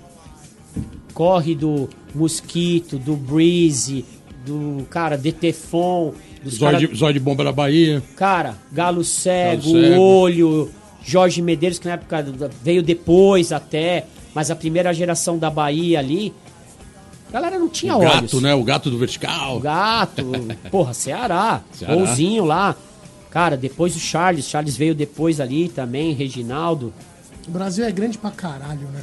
Cara, e a gente começou a enxergar que cada um tinha um estilo. Então a gente tinha o cara que era lá do Nordeste, falar do mosquito, e tinha o Biano que era do Sul, cara. Então a gente começou a aliciar uma galera que era uma galera diferente, cada um com seu estilo. E as coisas começaram a se conectar. Que o Taro falou, pô, qual que é o planejamento? Planejamento, primeiro que a gente precisava de grana para sustentar, cara, pra gente andar de skate. Tinha que fazer o corre. Pra fazer o bagulho rodar, não tem como, a velho. correria. E aí o negócio começou a tomar uma proporção e acontecer. Começou a rolar, começou a acontecer. A gente Caiu sempre- no gosto, né? Caiu A- no gosto. A marca cai no gosto né, do consumidor do skate. Puta, Bolota aí tem uns cases de sucesso. Do Marcos criou uma calça de moletom, que era aqueles personagens de palitinho, Pode fazendo crer. as manobras de Os skate. moletons da Road Boy ficaram famosos. Aí, cara, é, tiveram umas paradas assim que viraram case de sucesso que a gente nem a gente entendia o porquê. Aí você abria uma revista, foto com o ruim moleque com a calça, foto com o Cofox com a calça, foto Mico com o Ruim com a camiseta. com o meu- daqui a pouco você fala, meu, fudeu, o bagulho Irado, aconteceu. Então, meio que foi não tão planejado, era de subsistência e aconteceu. E o lance da equipe, cara, era tudo muito natural. A história do Taro começar de skate, o Taro era vizinho, era uma criança. Eu tenho meu irmão mais novo, o Marquinhos, que mora até na Califa. E o Marquinhos jogava muito videogame e o Taro ia lá pra jogar game com ele e via a gente voltando das sessões de skate. E fala, pô, que legal, não sei o que, como que é, blá blá blá. blá. Montamos skate pro Blequinho, cara. E aí, Cara, O moleque já tinha o skate no pé, né? Aí Foda. ali em São Caetano, a família dele também tinha morava saúde, a tia dele morava em São Caetano, aí conheceu o Taroman, a galera toda. Aí o moleque tinha talento, foi. E assim, cara, com todo mundo. E a coisa foi andando. E na verdade, Taro, o grande ponto era não tinha planejamento, cara. Aí eu vou até para não me alongar muito falar dessa viagem da Alemanha. que Foi a equipe inteira. Micuí. Miquim, foi foda. Micuí sem grana, mas muitos ali sem grana, né? Nossa, Micuí é foda. Micuim todo mundo sem grana, mas o ponto é, né, minha mulher, vou ouvir isso, vai ficar louca hoje. Hoje minha filha, engraçado, completa 31 anos. Caraca, ela era um bebê, Para- eu saí parabéns. com a equipe Irado. 90, putz, é 94, Brasil campeão. Aí fui inventar também, deu fazer lá o pacote, bolota que a gente foi, saímos de VASP de com, de Foi a primeira de- vez que eu fui, mano. É, Foi a Geninho. primeira vez que eu Tem fui. foto até do Geninho- Bruxelas. Foto do Geninho dormindo dentro do, do. Aspão. Mano, só sei que deu BO pra sair, porque cada um com 40, 50 shape, deu overcharge lá, neguinho, mano, não dá, excesso tem de bagagem excesso de bagagem, fudeu, não sei o que. Aí tivemos que, mano, sair falando passageiro a passageiro pra dividir a carga do cara com a Nossa, Foi nossa. estresse. Não, foi estresse. Essa foi estresse, é verdade. Meu Deus do céu, sem grana e, meu, e aquela coisa, né, de fazer, montar as, as, as tendinhas brasileiras no estacionamento do, do Titos Na Alemanha. na Alemanha para vender, porque ali é o, que- o evento que bobava o, o, o, o evento notícia lá no Harlem Monsterland, Monster Mastership ali. E, meu, e toda hora vinha o segurança tretar com a gente, né, mano? Pra sair de lá, né? Sai de lá, não pode vender, passa aí. Os caras saíam, plau, a gente montava de novo. E, cara, era dia a dia, a gente deu sorte, o Brasil foi campeão. Pelo menos Goró a gente nunca pagava, porque chegava falando português, alguma coisa com bandeira do Brasil. Os caras iam lá, bancavam o Goró. Bancava o Gorozão. E muito louco, né, cara? E. Ali nessa história, tri- essa trip que você tá colocando foi uma das maiores, cara, na boa, de todas as viagens de, da Alemanha de 93, pelo menos que eu participei até 99, depois eu não fui mais. Cara, acho que foi a viagem que mais foi brasileiro num voo, cara. Tinha mais de 40 dentro Sim. do voo. Se o voo Comprava caísse, todo mundo no mesmo Não, voo. se o voo matava caísse, todo mundo. acabava, Acabava o skate skate. no Brasil. Nossa, gente, acabava. Mó assim. adrena, né, cara? Mó galera. Mas não, era imagina. animal, né? Era Fumava animal, até era cigarrinho dentro do avião ainda. Fumava, tem pô, foto e- disso aí. É, aquela época. É, sim. cigarrinho, é, poltrona com cinzeiro. cinzeiro. É, uma coisa. Não, e se a gente for de chavar o day by day, né, meu? 40 dias que todos os dias tem história. 40 Todos os dias, sem parar, vendo a mesma galera todo dia, cada um numa caranga. Não, era fora, foi uma época de Aí ouro. Foi pegavam, ah, mano, agora, né, se tinha, lógico que tinha os eventos principais, como o da Alemanha, de Munster, mas depois tinha final de semana que rolava três eventos. Aí um ia pra Birmingham, aí o outro ia pra Legrand Bornão, o outro ia pra, pra dividia todo mundo. todo aí daqui a pouco se evento. encontrava todo mundo de novo. Ó, eu vou só dar mais um parênteses.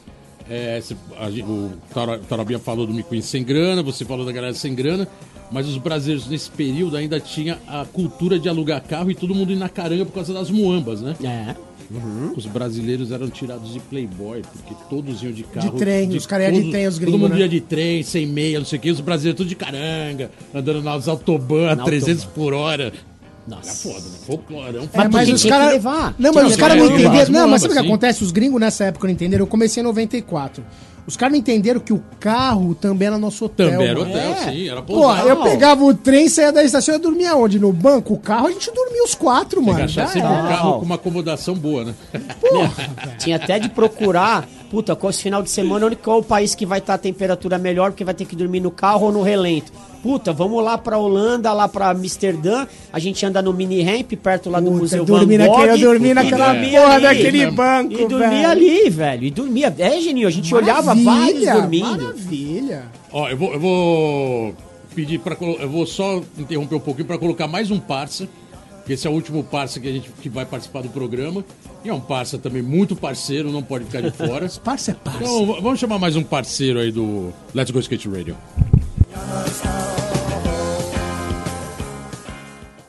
Fala, Fela, meu irmão.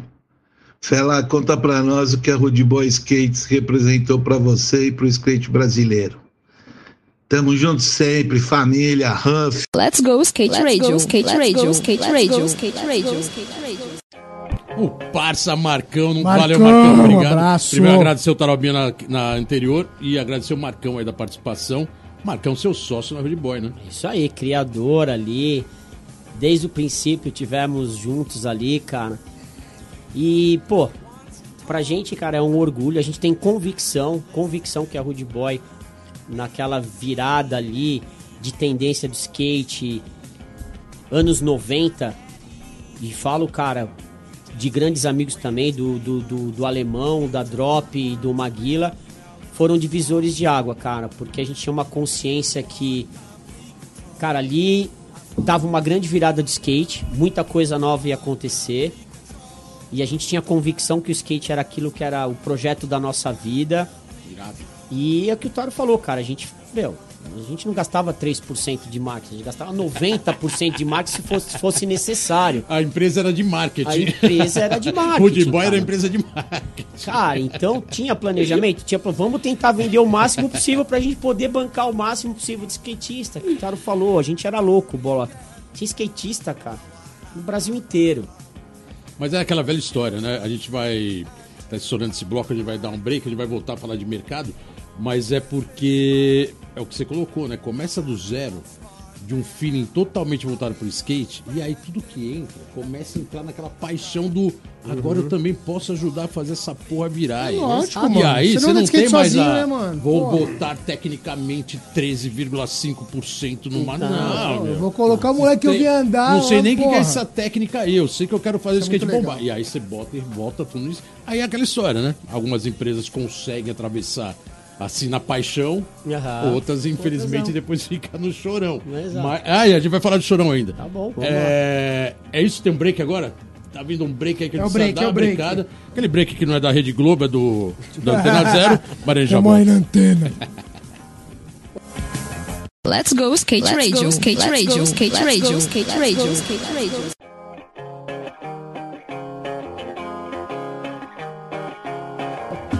É isso aí, galera. Estamos de volta aqui no programa Let's Go Skate Radio. 109 na área, hein? Programa 109, Paulinho, Davi. Paulinho. Paulinho Rude Boy aqui presente com muita história. É, a gente terminou o bloco falando ainda da Rude, com a pergunta do Marcão. É, mas eu queria colocar agora, que a gente tá no último bloco, né, Genil, do programa.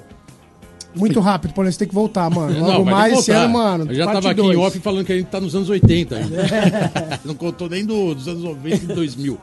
Mas eu queria colocar esse seu lado, porque eu acho que o skate, a gente fala muito sobre isso aqui, Eugeninho, é, e com os entrevistados, que o skate mudou muito nos últimos, no mínimo, uma década, né?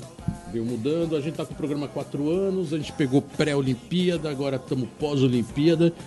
E você, Paulinho, fez parte das marcas de peso no Brasil, né? Você trabalhou, foi dono da Bad Boy, trabalhou na Rude Boy. Sten- da- Rude desculpa, Boy. Da Bad Boy foi a licenciada da Rude Boy, né? Isso, isso. Então você teve dentro da Bad Boy, que foi uma marca de ponta, Stand Up, que era uma marca que teve depois a Stand New. Era, que era uma puta indústria, né? Sim. De sim. confecção. DC, Licencia a, DC licenciada e DC americana depois. Exato. Uh, Green Goals, a gente nem falou de Chorão, mas na distribuidora do Chorão, a Green Goals. Exato.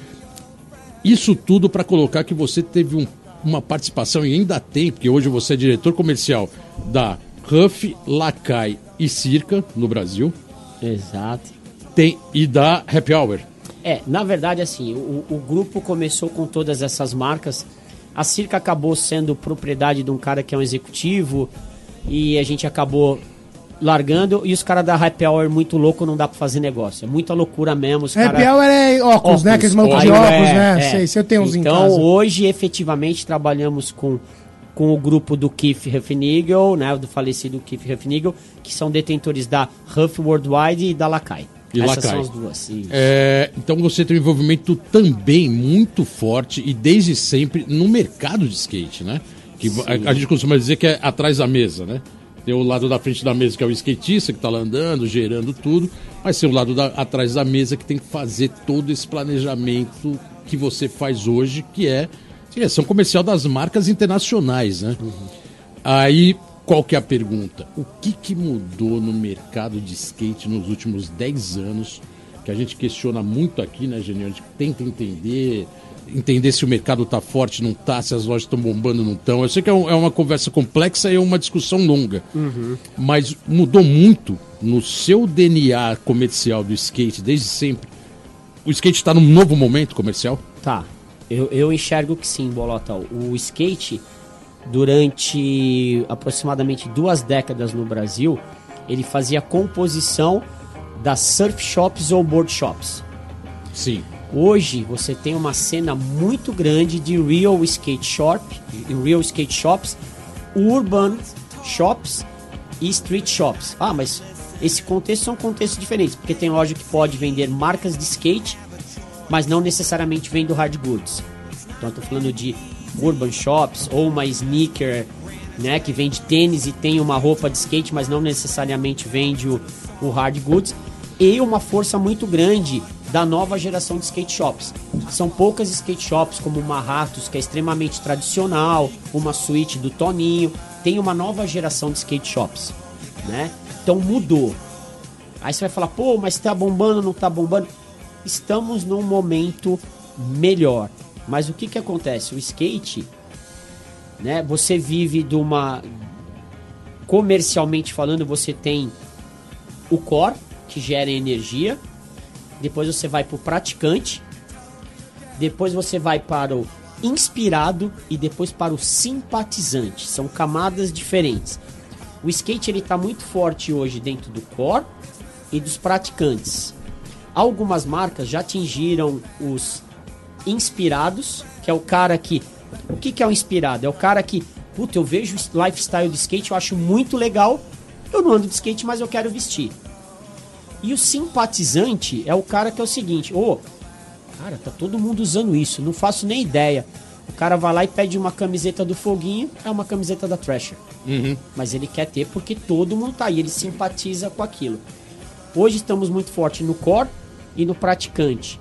A gente ainda vai alcançar as castas do inspirado e do simpatizante, mas ainda leva um tempo. Algumas marcas já alcançaram isso. Né? Que é normal e muito legal, porque é um posicionamento de uma marca de Umas skate marcas pra massa. do, do skate. Positivamente eu falo de uma Vans, que trouxe o público feminino, que hoje tem uma abrangência, que tem um monte de gente que usa, não sabe exatamente o que é, mas acha super legal o lifestyle disso. Né? E eu sou um cara que não tem problema. Ah, o cara trabalha na CAI e fala da Vans, lógico que eu tenho que falar. Extremamente positivo. Estamos Uhum. falando de mercado, estamos falando do mercado, Extremamente né? positivo. Né?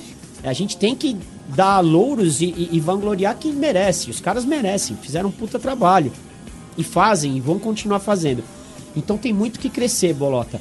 E eu acho que a abertura para chegar no inspirado e no simpatizante é justamente o movimento olímpico. Ah, mas pô, o skate. Cara, o skate é fantástico. Ele tem a sua casta, ele tem o core, ele tem essa energia. Mas eh, a gente discute muito isso. Ah, o que, que vai fazer de bem e de mal? Seguinte, brother, skate tem identidade. E foda-se, já vai pro mainstream, a gente vai continuar tendo identidade. Eu não vou mudar, velho. Eu sou skatista e não vou mudar. Você acha que a Olimpíada Ponto, deu, uma, deu uma alcançada mais Eu acredito que sim, porque uma, uma das coisas que a gente viu que bombou muito aqui foram escolinhas e professores né, de skate pós-Olimpíada. Isso aí se aproximou mais dessa, desse nicho que você colocou de simpatizante e do desse mercado de consumo, que é onde está o grande consumidor, né? É, aí, Bolota, assim, tem o legal que, que a Olimpíadas ela gera energia na camada de fora, que são simpatizantes e inspirados, e na camada core. Ah, mas por quê? Mas é um negócio esportivo. Porque diante dessa cena, vários nomes estão surgindo.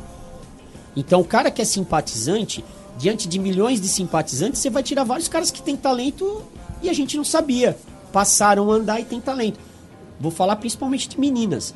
Hoje a massa feminina andando de skate ele é um fenômeno, foi Sim. inspirado através da Pamela e da Raíssa principalmente. Lógico que pela Letícia, pela Gabi Mazeto, pela Karen, mas o fenômeno, o fenômeno olímpico foi o que deu a paulada, entendeu? Quebrou aquela coisa do. Começou, começaram como inspiradas ou simpatizantes e tem várias meninas que estão dando um mó rolê, velho. Sim, muito. Então, gerou energia no núcleo e na esfera maior.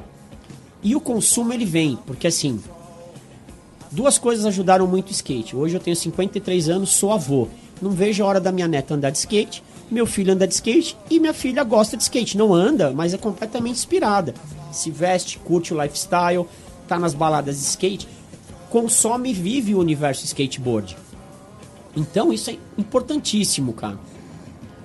Então a, a, a gente está conseguindo lidar com diferentes formas de abrangência. Eu acho muito importante a cena core, é o que eu falei, ela não deixou de ser core. Você tem um skatista que é hater por natureza, e isso é, a gente é skatista, a gente sabe disso, a gente lida com isso. Tem toda a parte institucional e organizacional que está levando o skate de uma forma esportiva, legal para quem gosta, ótimo, excelente. Porque esporte, meu, só traz coisa boa, entendeu? O cara juntar o esporte, que traz coisa boa, pro skate, que é uma escola de vida fodida. Lifestyle e etc, né? Só vai criar gente boa, Tião. Quero mais é que continue nessa energia. Então, e isso, Bolota, a gente falou, é, é, não sei se a gente falou no ar, mas tem uma máxima que eu aprendi com um amigo meu, chama-se é, Eugênio Rodrigues, o Boreu, que é meu. Boreu. Boreu. Cara, Também no mercado, na parte comercial. O né? esporte né? ou a disciplina gera o ídolo, o ídolo movimenta a massa, a massa movimenta o mercado. Isso não é feio falar, é bonito, cara. É uma... E a gente tem uma pá de ídolo no Brasil. Pô, você fala de grandes ídolos brasileiros, fala de Bob, de Mineiro, você fala de Carlos Andrade Piolho, você fala de, uma, de um monte, de um monte, cara. Enfim, muitos nomes que geravam uma energia para um público core. Pô, legal pra caramba. Pô, o Geninho começou a fazer o trabalho dele na TV, lá no Vertidiano, uma situação, pô, se quebrou, não sei o que, foi pra TV. Pô, hoje é um profissional de TV, renomado, reconhecido. Legal, numa época que o skate levava público, por incrível que pareça, são acho que 17 anos ininterruptos de TV Globo, porque gera audiência, porque é um esporte plástico, porque é legal. Só que assim, só que tinha pai que falava: "Ah, mas minha filha e meu filho não vai andar com esse bagulho aí não, esse bagulho é de maloqueiro". Aí hoje a Olimpíada quebrou esse paradigma. Por duas coisas. Um, porque se tornou um âmbito esportivo, e outra, que as gerações, eu falei que eu sou avô e não vejo a hora da minha neta andar de skate, porque as gerações são mais compreensivas. Eu andei de skate, meu pai Cara, era advogado, administrador. Eu falo, não, meu filho, você vai andar de skate. Hoje eu quero ver minha neta andando de skate o mais rápido possível. Então isso ajuda e o paradigma é quebrado através das Olimpíadas. Beleza. Você não gosta do skate, que é o skate core? Então tem o skate esportivo. Então tem dois Mas é skate, né? É, é skate, skate Geninho. É, isso é aí. Skate.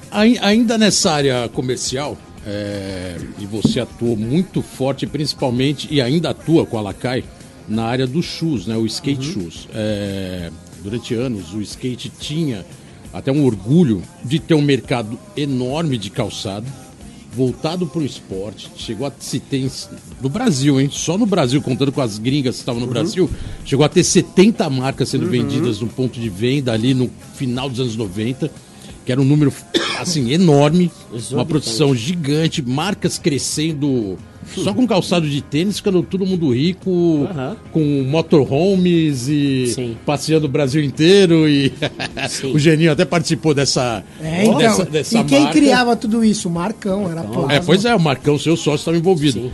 Monstro, então, mais, mais um motivo criação, ainda de gênio. colocar uma pergunta que pra mim isso aqui me persegue há anos, cara. Porque na tribo a gente fez três edições chamada O Famoso Universo do Skate Shoes.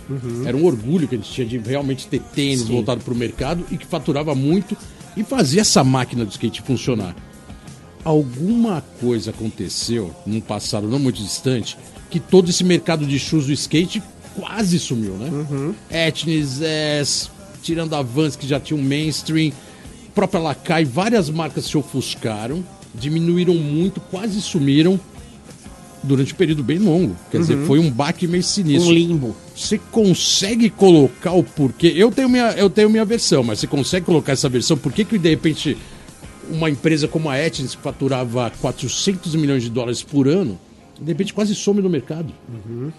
E era um tênis core. O que, que aconteceu? O tênis skate perdeu força, outro mercado passou por cima. Eu, eu, você que é cravado nesse mercado, eu gostaria muito da sua observação, porque tá voltando devagar, né? Parece que o Tá. mercado tá reagindo. Mas demorou um tempo, né? Sim. É, claro, vou te falar, Bolota. Na verdade, quase uma década. Quatro minutos pra falar de uma década e meia. Porra, fudeu. Fudeu. Cara, é assim, é, existem várias teorias, mas ah, voltando até o ponto que eu já falei, a gente tem uma transição de hoje de diminuição de número de pontos de venda de board shop e surf Diminuiu shop. muito as skate shops no, no Brasil? Muito. Muito, né? Vou te falar, te dou exemplo de três, quatro redes que chegaram a ter até 40 lojas que hoje praticamente não tem, ou venderam então Tá. sumiram. Tá. Então, o número de pontos de venda diminuiu muito e agora está se criando uma nova casta comercial que são as real skate shops, ou sneakers, ou urban, ou streetwear shops. Legal. Então, leva um tempo para isso sedimentar no mercado. E o que acontece? Ah, culturalmente, o skate ele vive de alguns ícones associados à cultura skate. Um é o shape, é o board. Que é o carro-chefe disso tudo. O cara se tornar profissional, ele tem que ter um model assinado. Outro é uma característica do footwear, porque é uma, é uma indústria extremamente rica, como você falou, que movimenta, e na verdade, se você pegar, o main sponsor durante décadas no skate eram as empresas Eram as de marcas de footwear. Exatamente. Eram as empresas de footwear. Então o que, que rolou? A gente passou por uma transição que o mercado mudou, só que dentro dessas formações de novas lojas, novos pontos de venda, tá? A gente ainda não se criou uma cultura para essas novas, antigas ou novas marcas de skate ocuparem o espaço. E te falo até por quê, Bolota, porque a gente vem numa fase, o skate ele é cíclico. Fala fenômeno olímpico, usar agora. O que, que aconteceu? Explosão da venda de hard goods. Para quem tá ouvindo sabe, hard goods são as peças. Tá? Então, primeiro fenômeno. Quero passar a andar de skate. Vou comprar um skate montado. Depois eu vejo que skate montado, bullshit, na grande maioria não é skate legal. Vou comprar as peças separadas, hard goods. Tem um skate legal. Segundo passo.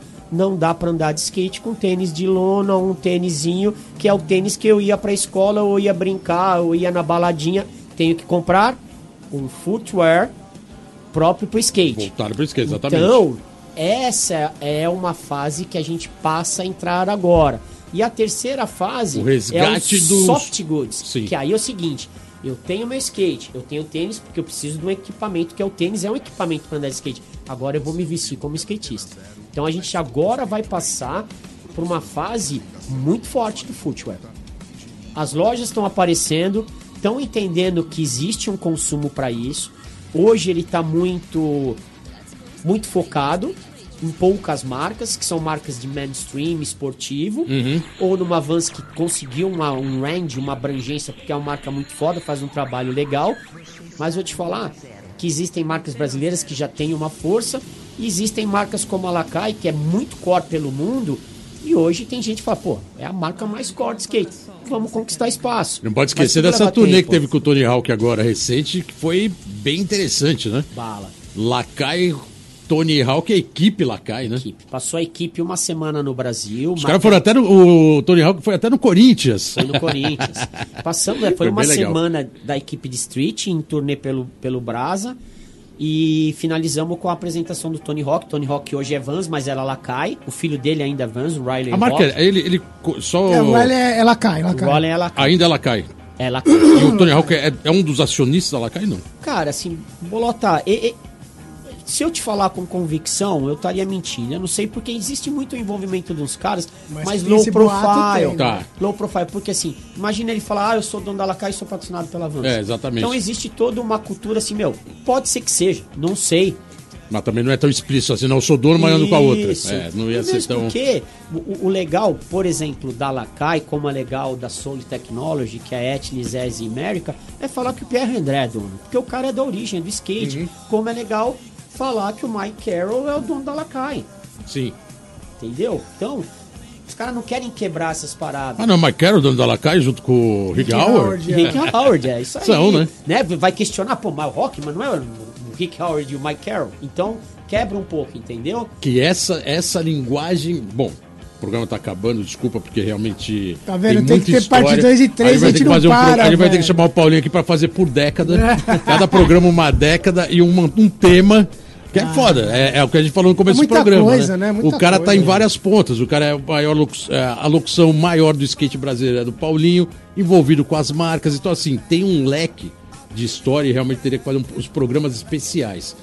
Mas é que realmente esse do Chus, que é o mercado que você está atuando hoje, já está atuando há um tempo, é o mercado, como a gente falou aqui, é o mercado mais rico, né? E de repente é o que está retomando. Isso é muito um positivo. Isso é muito positivo, Você né? pegar uma Nike, que é uma empresa de 50 anos, que tem 5 décadas, é uma das maiores empresas do mundo, ela tá no footwear. Exatamente. Ela não é uma empresa que constrói avião, não é uma Boeing, ela não é uma empresa que constrói carro como a Ferrari, é uma empresa DNA de tênis DNA e é uma das maiores empresas do mundo. Então, é um mercado realmente muito rico, muito, Muito, forte. muito rico. E aquela coisa, Bota, é o tênis, ele te dá estilo e ele é um equipamento ao mesmo tempo. Se você quer correr, você precisa de um bom tênis. Você quer andar de skate, você precisa de um bom tênis. Você quer jogar futebol, você precisa de uma boa chuteira. Você quer jogar futebol de salão, você precisa de uma Exatamente. boa É, sapatilha. não, É essa um teoria tem que ser isso, não dá pra mudar essa teoria. O problema é que durante uma época o mercado de skate trocou o tênis específico de skate pra usar um fashion. Isso é uma observação, não vou nem entrar muito no mérito, que a discussão é longa. É, eu, eu falaria muito disso, porque eu acho que é um grande erro até de quem Agora, anda de skate. exatamente. Sabe, skate Mais dando tiro pelo no pé? do que É, pela é prática, mesmo. Sabe, exatamente. skate, eu tô dando tiro no pé Sim. porque eu quero parecer que eu sou É, legal. exatamente. Que eu sou o what the fuck. Só que é o seguinte, só que você pode pegar, por mais que uma grande indústria de uma grande marca patrocine e tenha uma equipe grande, ela jamais vai ter o range. Que se você falar o que o quanto uma Soul Technology teve com as três marcas, o quanto uma Lakai já fez, o quanto uma DC já fez, enquanto uma O- Osiris, enquanto uma. Meu, vou Várias. falar aqui várias marcas. Fallen, daí começa. Várias, né? aí vai. Circa. Ixi, circa, aí vai, aí é longe. Paulinho, o programa já estourou. Caraca, estouramos, Olha, Paulinho. olha, ó. O, bo, o boss da, o boss da Antena Zero tá tamo entregando, desesperado. tamo entregando. Arrancando o cabelo, falando: "Ah, meu patrocinador vai matar. O meu carro já deve estar preso em Nossa, seu carro estacionamento. tá preso no é, estacionamento. puta. É, cara, queria agradecer muito sua presença. Irado. E ó, detalhe, hein? Esse programa nem teve música, hein? Mesmo assim, Formato parece... novo, tá pare- vendo? Se tivesse parece música, que teve, fudeu, parece que teve menos tempo ainda do que quando coloca música. Brigadão pela presença. Valeu, Paulinho, Parabéns aí sempre, pelo... velho. Parabéns pelo contexto, né? Parabéns pela participação no skate em todas as pontas. É, sucesso nos novos empreendimentos, né? Que é agora a Gold Coast, que você trabalha Uhum. distribuindo a Huff e a Lacai, que é um desafio ah, nessa retomada. Microfones abertos para as suas menções finais e obrigadão por ter vindo. Primeiro agradecer, né, meu bolota, geninho. O que eu falo é muito bom a gente falar de skate com skatista. Ah, e é o seguinte, galera, vamos manter a essência. Eu acho que o skatista primordial. Cara, ame e respeite o skate. Não adianta você ser skatista e você ter uma, uma filosofia contraditória, você jogar contra o skate. É importante você, cara, reconhecer uma skate shop que tá perto de você. Lá o local para você comprar. Porque é skate shop que movimenta a cena local, que patrocina o cara do bairro, que faz o evento local. Cara, respeite as, as marcas que são realmente as, as, as marcas que correm pelo skate, Boa. que patrocinam, que fazem os eventos, que fazem a cena acontecer. Então, cara, o que eu falo, seja skatista de verdade, cara, não seja um fake, não seja um, cara, um poser. Pra mim, cara, skatista é aquele cara que realmente vive a cena em todos os sentidos. Não tem meio skatista, brother. Ou você é skatista ou Boa. você é fake, entendeu? Então É essa mensagem que eu deixo e skateboard até morrer. Vambora. Irado. Valeu, Paulinho. Valeu, Obrigado. Paulinho. É isso mesmo. Puzzle Sucks. E obrigado a todos vocês. Antena galera. Zero. Rodrigo 55 Vídeo aqui na captação de junto, tamo imagem. Semana que vem tem mais. Let's Go Skate Radio. Tamo junto. Obrigado. Obrigado. Você ouviu pela Antena Zero Let's Go Skate Radio. Produção e apresentação Fábio Bolota e Geninho Amaral.